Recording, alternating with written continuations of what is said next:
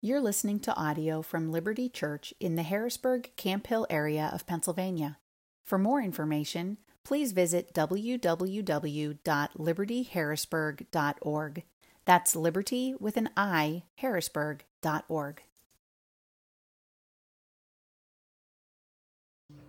Well, good morning to you.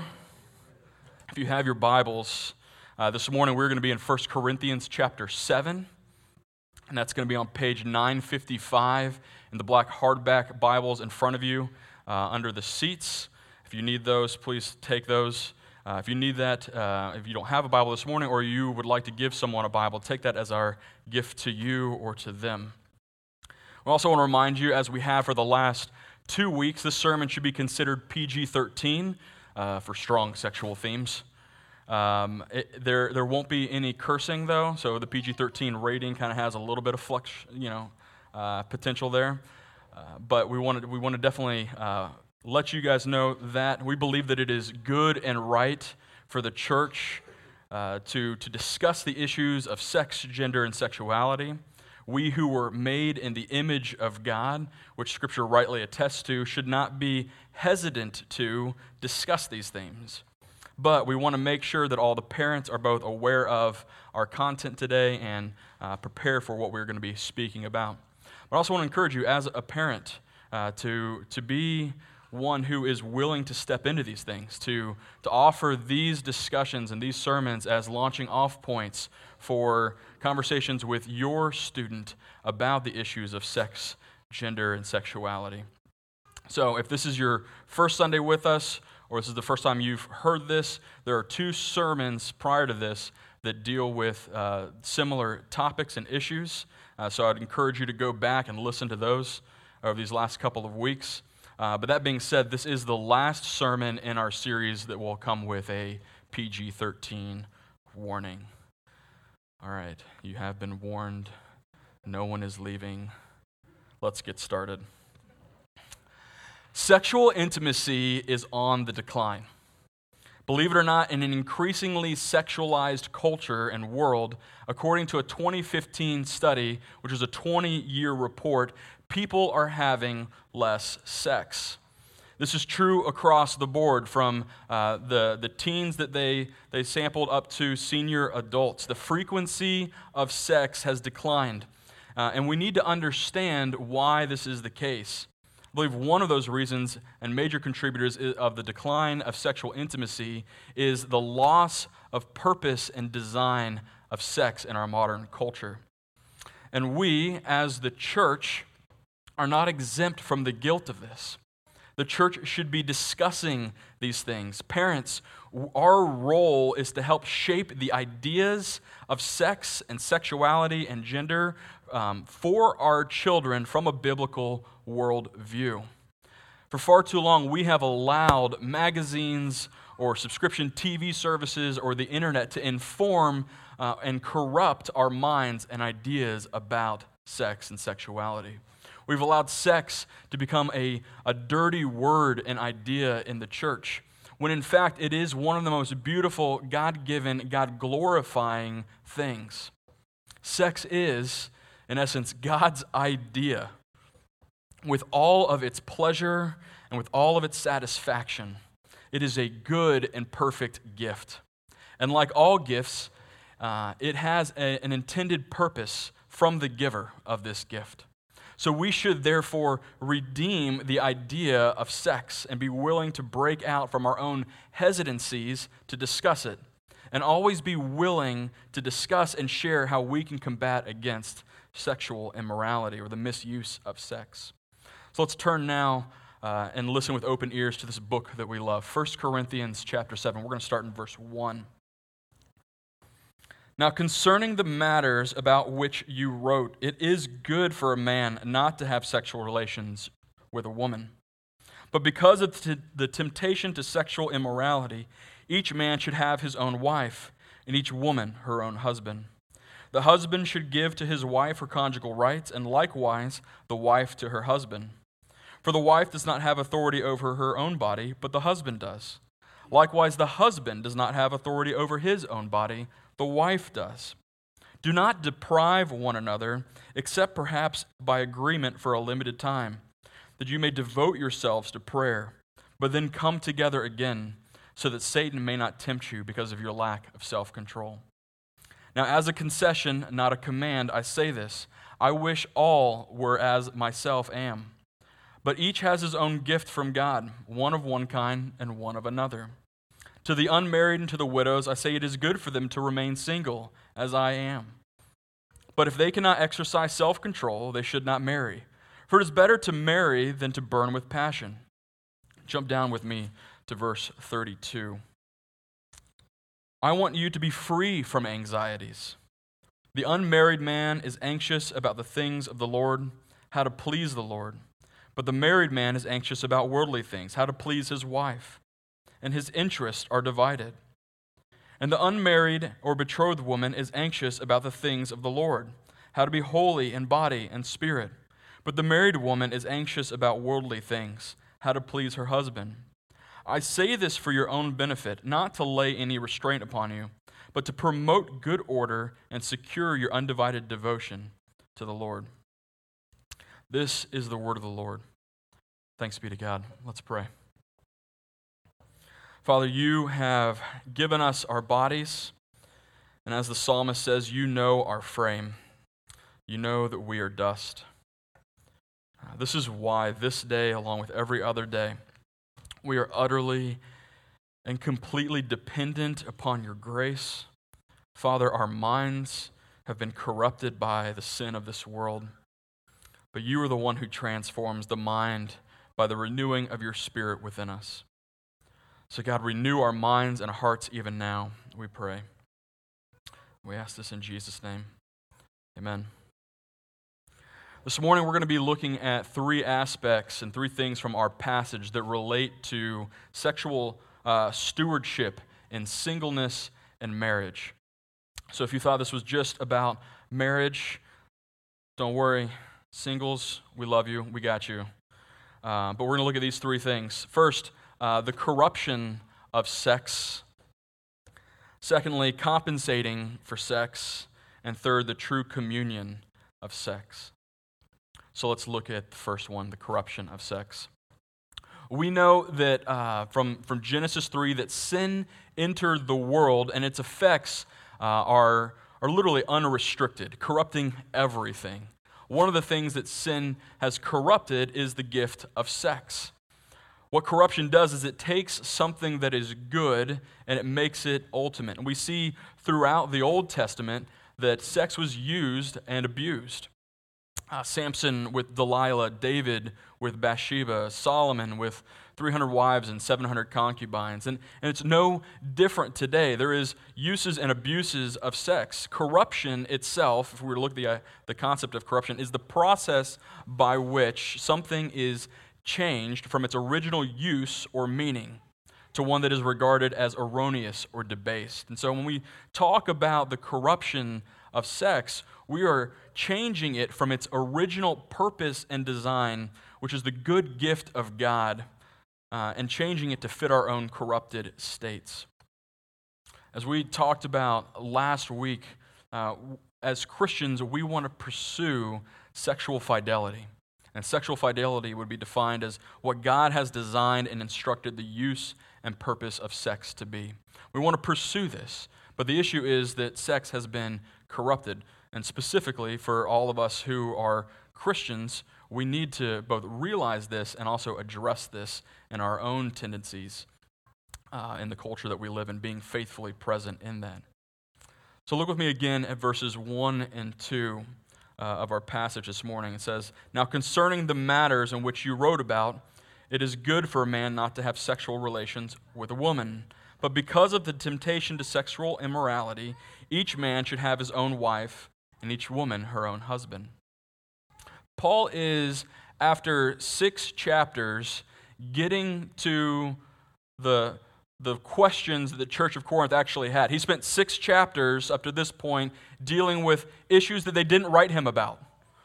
right? He spent six chapters dealing with issues that either they were too embarrassed to write about or they were naive about. So he takes now this first question, and it was a question about the issue of uh, sexual relationships between a husband and wife, or men and women. Um, and, and he, he addresses this because one of the, the prevailing views in the Greek culture in Corinth uh, was Gnosticism. It was one of the early heresies of, of, their, of their day. And there's, there's aspects of neo Gnosticism that even existing today. But Gnosticism, which was uh, found through Platonic thought, so Plato, Platonic thought, where uh, was the idea basically that matter or anything physical is evil, but things that are spiritual are good. So we should uh, deny ourselves physical things. It was, a, it was a type of asceticism, like denying yourself physical pleasures and physical um, gratification. And of course, uh, as most things do, these ideas and these philosophies creeped their way into the church. Uh, because this was Corinth, it was uh, the, a major hub of Greek thought.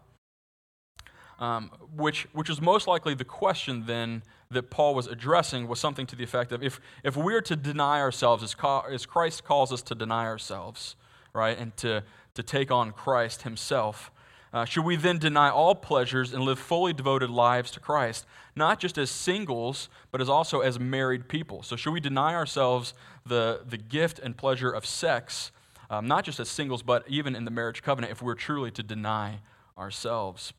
And Paul, through the wisdom of the Holy Spirit, answers them in, in a very uh, gracious way, but also a way that would explain away the, the heresy. He answers him, them in the affirmative he says, um, It is good for a man not to have sexual relations with a woman. But in so doing, and with one word, he, he takes the affirmation and he also flips it on his head, on its head, and saying, um, But you should avoid sexual temptation. And each man, each man should have uh, his own wife, and each woman her own husband. So he affirms the sexual, he affirms that the, there was, he affirms that sexual immorality, the use of sex outside of God's de- prescribed design, is wrong. And will recognize that there's a great gift in being single. But, but Paul continues, and when he continues, um, he, he deals with the issue. Uh, truly, I, I think the, the major focus of this first part of what Paul's saying in 7 is, that, is to deal with the issue of temptation to sexual immorality. And he goes on to say that each man should have his own wife and each woman her own husband. And Paul knows that the temptation to sin and, and to sin sexually uh, was great. But he also knows that even in his own life and in Christ's life, uh, that Christ was tempted in every way but did not sin. Uh, but he did not hold this over the church of, of Corinth, teaching them that, uh, that they should remove themselves from any physical interactions between husbands and wives. He would go on later to, to say here that they should not do that, but they do not have the, the rights to themselves, but they are to give themselves to each other. So he affirms, he affirms what they're saying that sex outside of the marriage covenant and God's design is sinful and wrong. But he will go on to say that inside of the marriage covenant, it is a good and beautiful thing. But he, the main issue, again, that he addresses here is the issue of sexual immorality, which creeps up in both singleness and in marriage. And the word that is used for sexual immorality throughout the New Testament is the Greek word porneia. All right, porneia is where we kind of get our, uh, the base of our word uh, pornography. Uh, and pornography being the, the use of two words, the porneia sexual immorality in graphia or writings. And so, writings about sexual immorality, or uh, some early translations would say, like writings about prostitutes. And so, this idea of sexual immorality, if we were to define sexual immorality, is anything outside of the sexual fidelity that God has designed sex for, is sexual immorality. The abuse of or misuse of God's intended design for sex. Sexual immorality um, is is not just like we don't see sexual immorality now as is it really any different than sexual immorality then we have just found new ways to commit the same old sins pornography in fact uh, is not new, it, it is old. Um, and it's one of the reasons why sexual intercourse has dropped off in the last 20 years, according to the research previously mentioned. We've seen the rise of porn use, and it correlates with the decline in sexual intimacy. Britain's National Survey of Sexual Attitudes and Lifestyles reported in 2001 that people between the ages of 16 to, to 44 were having sex more than six times a month by average. But in 2012, the rate had dropped to fewer than five times. And that's a nearly 30% decrease. Um, and uh, roughly over the, the, over the same period, Australians in relationships went from having sex 1.8 times a week to 1.4 times a week. This is, this is over a 10 year period. And Finland did a study, Finland's FinSex study found that declines in intercourse, uh, declines in intercourse frequency, along with rising rates of masturbation, also contributed to the decrease in sexual intimacy between, uh, between people.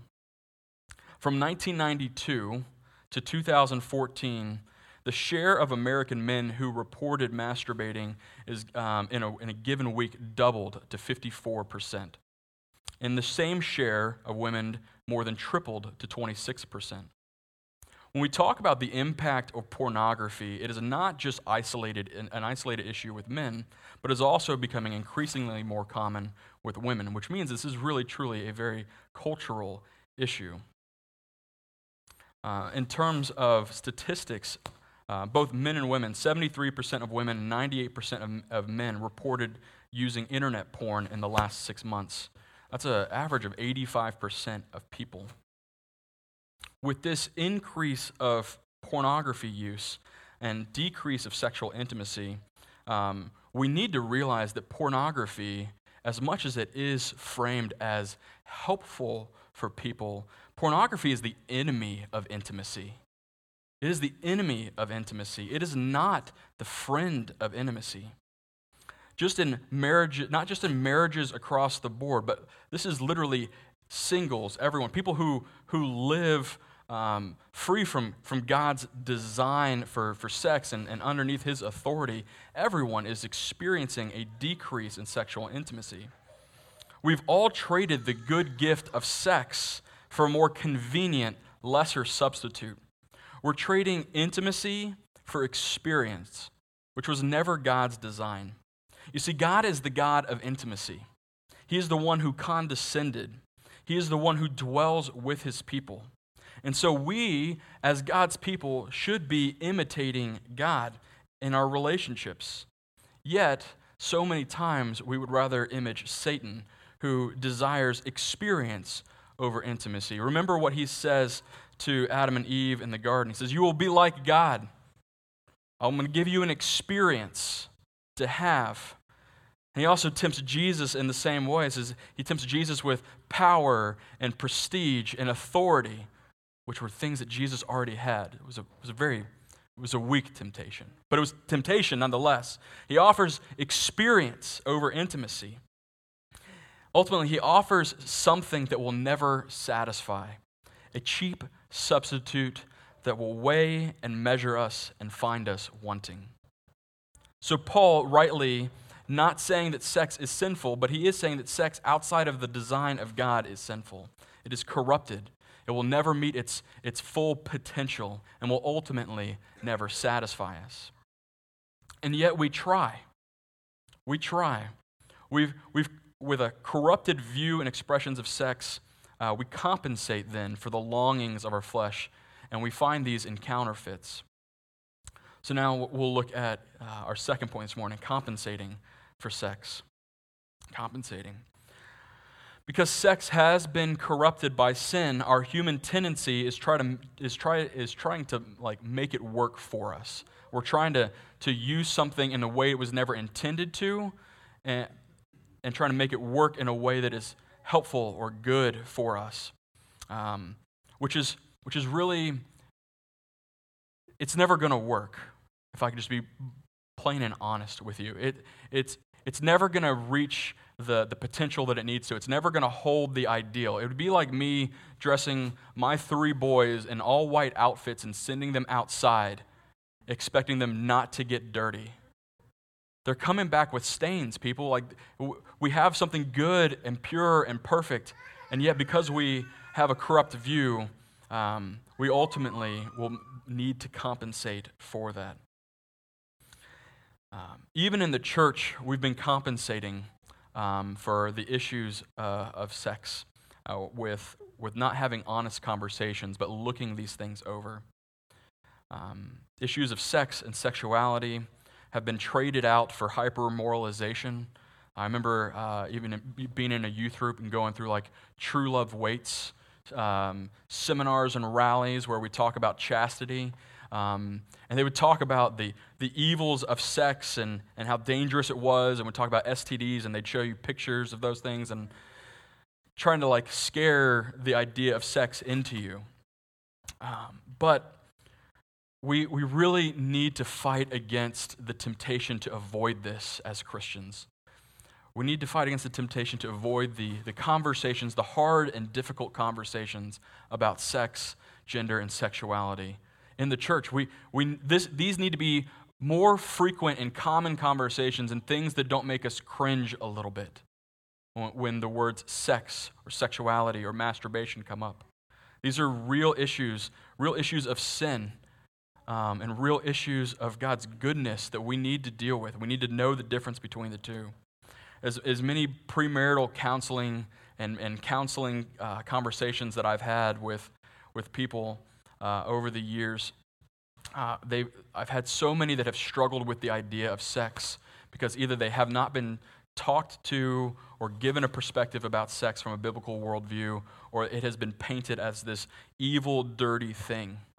And you can imagine, uh, and maybe this is the case for you, if you can imagine for 20 years, 24 years, you hearing constantly that, that um, you know, sex, is, sex is bad, sex is corrupt, um, we don't need to talk about these things in the church. These are, these are topics that are, are, are crude and we, we just need to avoid them. And then you, you get engaged and you get married, and within like a 24 hour period, you're supposed to go from sex is evil and dirty to I'm supposed to do this now and I'm supposed to enjoy this. And there are so many who reach this point of marriage, and all of a sudden they don't know what to do, and they lose the gift of sex. They lose uh, potential intimacy, and they have issues coming together, and this creates a grand, uh, massive issue in their own marriage and relationships because we have not talked about the good gift of sex and how to use it well within the design of God. And it is difficult to, to see uh, the church respond poorly to this. So I want to encourage you as the church to step into these things. So we have these issues of how we've uh, corrupted and we've we're compensating for the issues of, of not talking about sex with, with shaming sex. Uh, we also compensate in ways that uh, are just flat out uh, immoral. And we talk about the ideas of people who are uh, addicted to pornography. And, and the people who are addicted to pornography inside of the church, statistically, are almost identical to the people who, uh, the, the, numbers are almost identical of people outside of the church who are addicted to pornography. Uh, we have corrupted our views of intimacy, and we compensate for it in our own ways. Um, unwilling to do the hard thing and, and have conversations about our own addictions, about our own uh, issues of intimacy. Again, we've traded out um, sometimes the difficult, um, energy laden um, pursuit of each other in marriage relationships for a more convenient experience of, uh, of pornography and masturbation. And these are deep issues that require to the church uh, to speak truthfully on. The amount of psychological torment and guilt and shame that has been placed on people because of our own fears and laziness to address these issues is shameful. Church, we must do a better job of talking about these things, about being honest about our own shortcomings, our own sin, our own proclivity to, to not pursue intimacy, or the fact that we've pursued intimacy in, in, in inappropriate ways, but, but coming to a place where we can be honest about those things is, is so helpful. We need to, we need to truly step into um, an honest and, and beautiful repentance in this area. And we need to elevate the idea of sex to a place, uh, to its appropriate place. We need to elevate the idea of sexual intimacy within the covenant of marriage to a place that is, that is holy and right and desirous for those who desire these things. John Piper, um, who I'll quote a couple times today, wrote a book called uh, This Momentary Marriage, which I'll recommend to you. There's uh, that, and then The Meaning of Marriage by Tim Keller, really helpful resources uh, as well as uh, I think Matt mentioned previously, Java with Juli, which is a podcast. So those three resources have been really helpful to, to shape discussions around um, this idea of, of sex and sexuality inside of marriageness and singleness. So I want to encourage you those. But, but John Piper said this He says, Woe to me if I do not celebrate the great gift of sex and marriage. It is something to be celebrated and pursued it is something that we as the church need to, to, to elevate to its rightful position so that we can see it for really what it is and what God designed it for. And it is for the marriage covenant, which is why Paul continues to say in 1 Corinthians 7 3 through 6, he says this The husband should give to her wife her conjugal rights, and likewise the wife to her husband. For the wife does not have authority over her own body, but the husband does. Likewise, the husband does not have authority over his own body, the wife does. Do not deprive, or uh, uh, the word there, deprive, can also be translated into defraud. Do not deprive one another, except for perhaps by agreement for a limited time, that you may devote yourselves to prayer. But then come together so that Satan may not tempt you because of your lack of self control. Now, as a concession, not a command, I say this. In the, in the marriage, the compensation sometimes is, is that, um, that sex doesn't become the priority, uh, or sex becomes too much of a priority, which can lead to abuse and sexual immorality. Paul is saying both to the husband and wife, you each have equal rights to the marriage bed. It is not just the husband who initiates these things, but the wife has her rights as well to say to the husband, uh, These things, this act of sexual intimacy is something that I want, that I want to pursue. And, and honestly, for a, uh, for a culture that really did not value women, what Paul is saying here is very profound and, uh, and if you will, ahead of his time. Um, what happens then uh, when there's a lack of intimacy in the marriage? Uh, what happens when uh, the marriage relationship lacks physical, uh, sexual intimacy? It does lead towards, as Paul refers to in verse 2, it leads towards sexual immorality or the temptation to sexual immorality. And the ways that sexual immorality can impact a marriage um, is through uh, use of pornography, uncontrolled lust, uh, adultery, both emotional and physical. Uh, now, these things are not always the end of a marriage, and, and, and thanks be to God for his restorative work and power in that. Um, but, the, but in order to, to work through these things, humility and repentance and faith must be present to overcome, um, overcome these, these great hurdles. Um, and, and, and time. Time is also a necessary component to, to overcoming these things. Um, but the warning against sexual immorality is for our good. The coming together, and what coming together does is, is the binding and fusing, which we'll talk about in our, our next point. But Piper also says this about, uh, about the issue of intimacy in marriage that, that faith increases the joy of sexual relations in a marriage because it frees us from the guilt of the past. I have in mind here those who are married but have looked back on an act of fornication or adultery or incest or homosexual fling or years of habitual masturbation or preoccupation with pornography or promiscuous petter or divorce. And what God says is this if, if it genuinely lies within you, by the grace of God, to throw yourself on the mercy of God for forgiveness, then He will free you from the guilt of the past. He will make new, clean sexual life possible in marriage. And so, if, if these things have crept into your marriage, into your relationship, these issues of pornography or lust or adultery, I want to give you hope. I want to point you to, uh, to Christ. Um, for you who are, are experiencing brokenness uh, or shame or guilt, um, both in marriage and, or as a single person because of your past, there is hope for you. Um, his name is Jesus. And Paul, in, in, in, the previous chapter, in chapter 6, um, wrote about this. He says, Those, those who were sexually immoral and idolaters and, and adulterers, and those who practice homosexuality, you who were thieves and drunkards and greedy and revilers and swindlers, you you were washed, you were sanctified, you were justified, and you will be glorified. There is, there is hope for you. Church, we, uh, so many of us, have stories of, of the corruption of sin in our lives. And, and thanks be to God that no matter the sin, whether it be drunkenness or homosexuality or, or adultery or greediness, that we have hope in Christ. There, that we have a new name in Jesus.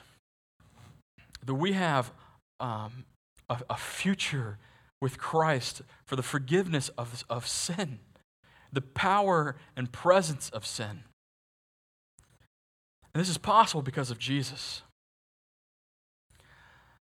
Now, there are implications of our sin, and, and Paul says even here in, in chapter 7, there may be a time where it's necessary for you to refrain from sexual intimacy in a marriage or relationship. Uh, maybe it's because of something that uh, has come up in the relationship, a, a, a, new sin, or maybe it's an old sin that, that you both need to work through. And he says to, to devote yourself to prayer, right? To devote yourself to prayer and to, to growing uh, and, and restoring these things in your marriage. And this would be a good time for those who are experiencing some of this to remove themselves from the, from the marriage bed together to pursue uh, spiritual intimacy with Christ and each other. But as Paul says, this is, this, is, this is for a season. Now, there's not a definition of like what a season is. Is it a couple months? Is it, is it a year? I think that's something that the, the couple needs to work through. But this is, this is not to be a perpetual thing. To remove yourself from each other is not good. But if, but if physical intimacy is, is lacking or missing in your relationship, that is not something that you've agreed upon.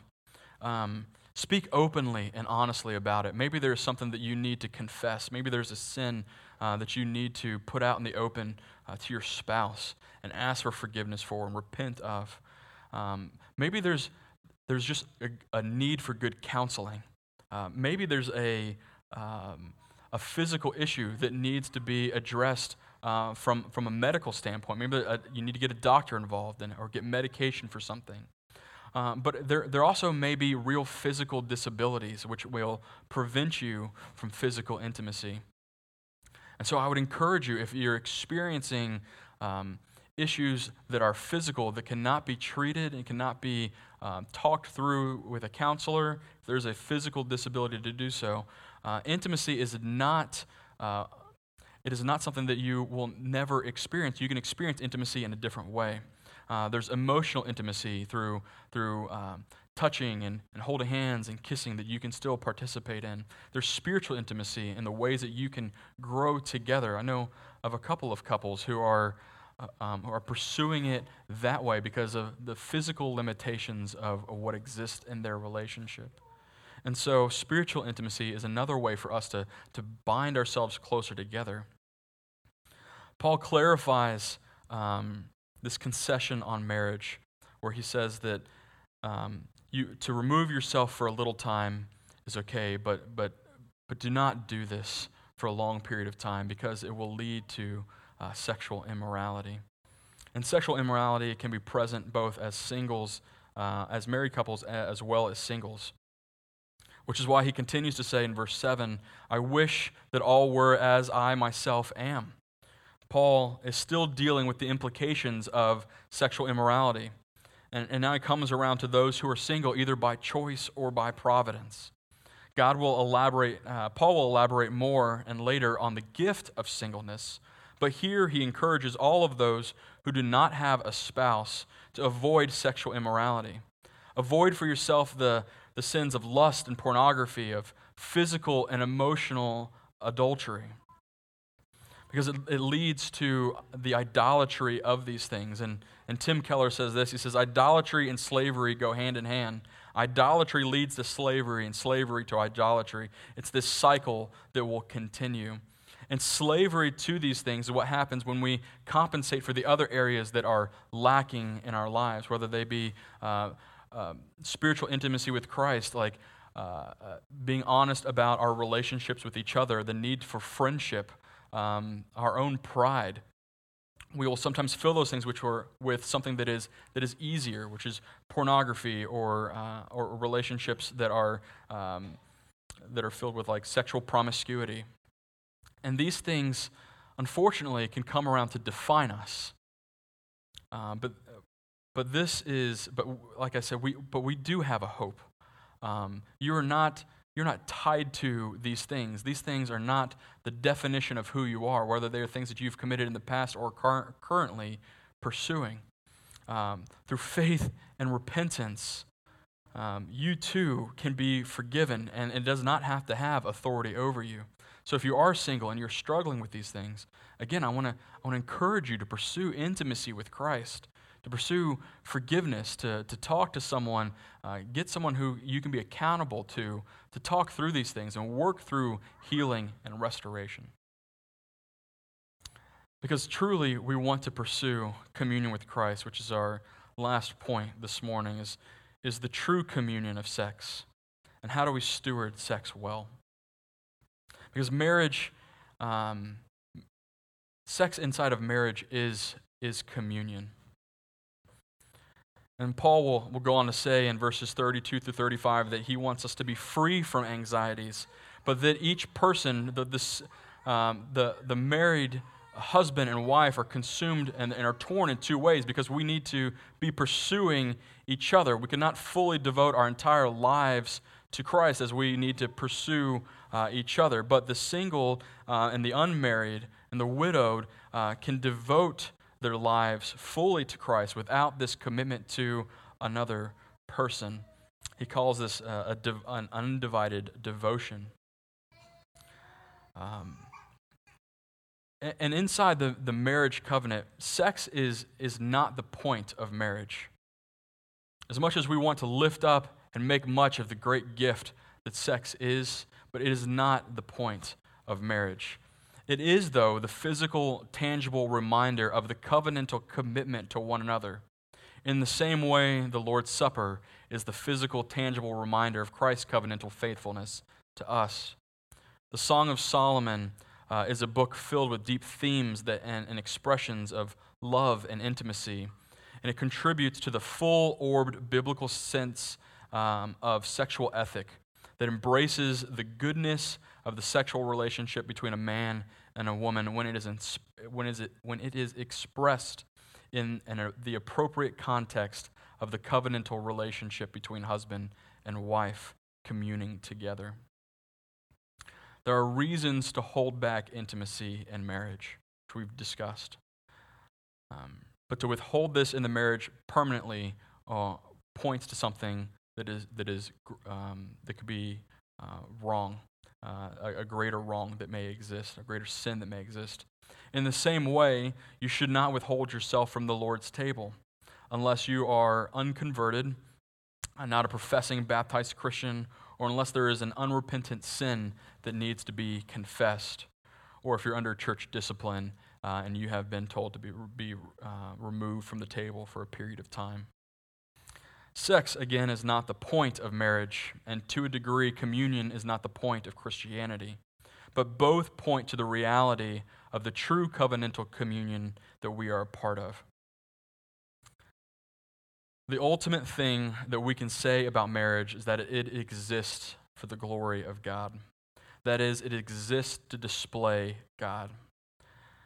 Um, now we see how marriage, patterned after Christ's covenantal relationship, his, uh, his redeemed people, the church, and therefore the highest meaning and the most ultimate purpose of marriage is to put the covenant relationship of Christ and his church on display. And we do that when we commune with Christ, um, we put that on display in our lives. Uh, it reflects into our lives. And, and when we commune uh, inside of the marriage covenant, we put that on display for others. Uh, and singles and singleness um, is more uh, communion with Christ. If you are single and not looking to get married, um, you are in good company. Uh, Christ Jesus is in the same company as you. Paul is in the same company with you. Uh, there are those who are given the gift of singleness, but unfortunately, we have, we have done a poor job of seeing this as a good gift inside the church. Uh, we have we've been unfaithful in seeing singles as as uh, as the gift to the church and what they are uh, able to do and and and pursue in the kingdom of God. One commentator said this Paul takes Jesus' exhortation even further, encouraging the believers at Corinth to seriously consider lifelong singleness because spouses are divided in their loyalties, writing to serve the kingdom, writing to serve the kingdom, but also wanting to bless their spouses. Do you see what he is saying? In view of the radical reorienting call to serve Jesus' kingdom, Scripture understands that mission is so worthy it ought to be prioritized above the creation mandate to be fruitful and multiply and fill the earth. Paul's concern is for the believers to maintain undivided devotion to the Lord above everything else. To this end, he encourages lifelong celibacy, although he freely acknowledges that it is not sinful to marry. So let me encourage you if you are single, do not think that your value or purpose is tied up in a relationship. If you are in Christ, you should take all of the time, effort, and energy to pursue Christ with all that you have. If you are not sure about marriage or you don't think that marriage is for you, um, you are welcomed uh, here, and, and we as a church need to do a better job of loving you and pursuing you and encouraging you but if you are burning with passion for marriage and that, and that kind of relationship, we also want to encourage you in that way. Uh, but we want to leverage, I want you to leverage your singleness to the glory of God. So, in conclusion, how can we be faithfully present? All of us, married or single, need to flee sexual immorality, repent, um, get it in the open so that Satan may not have a foothold elevate the goodness and value of sex um, in the covenantal marriages. Pursue true communion with each other, physically, emotionally, and spiritually. Uh, because marriage is God's doing, it is God's glory on display. Value and encourage faithful singles as they devote their lives fully to Christ. Get around people who are single, encourage them, uh, pursue those to, to leverage their lives for the sake of the gospel, and to promote good and right encouragement and safeguards for them, uh, and to not see them as second class citizens, but those who are able to give their full uh, attention and devotion to Christ. These are good things for us to discuss and consider. Uh, and thanks be to God that He loves us, every part of us, every one of us. Let's pray. Father, give us uh, grace today to hear hard things from your gospel. Give us courage and faith to be honest about our own sin and corruption. God, help us. God, help us that we who are called by your name should be the first of those to admit our own sin, to seek forgiveness that is freely offered to us in the person and work of Jesus Christ. Strengthen our marriages, strengthen our faith in you, strengthen the gift of singles and singleness among us, uh, that we may all devote our lives fully to you. Amen. Thank you for listening to audio from Liberty Church.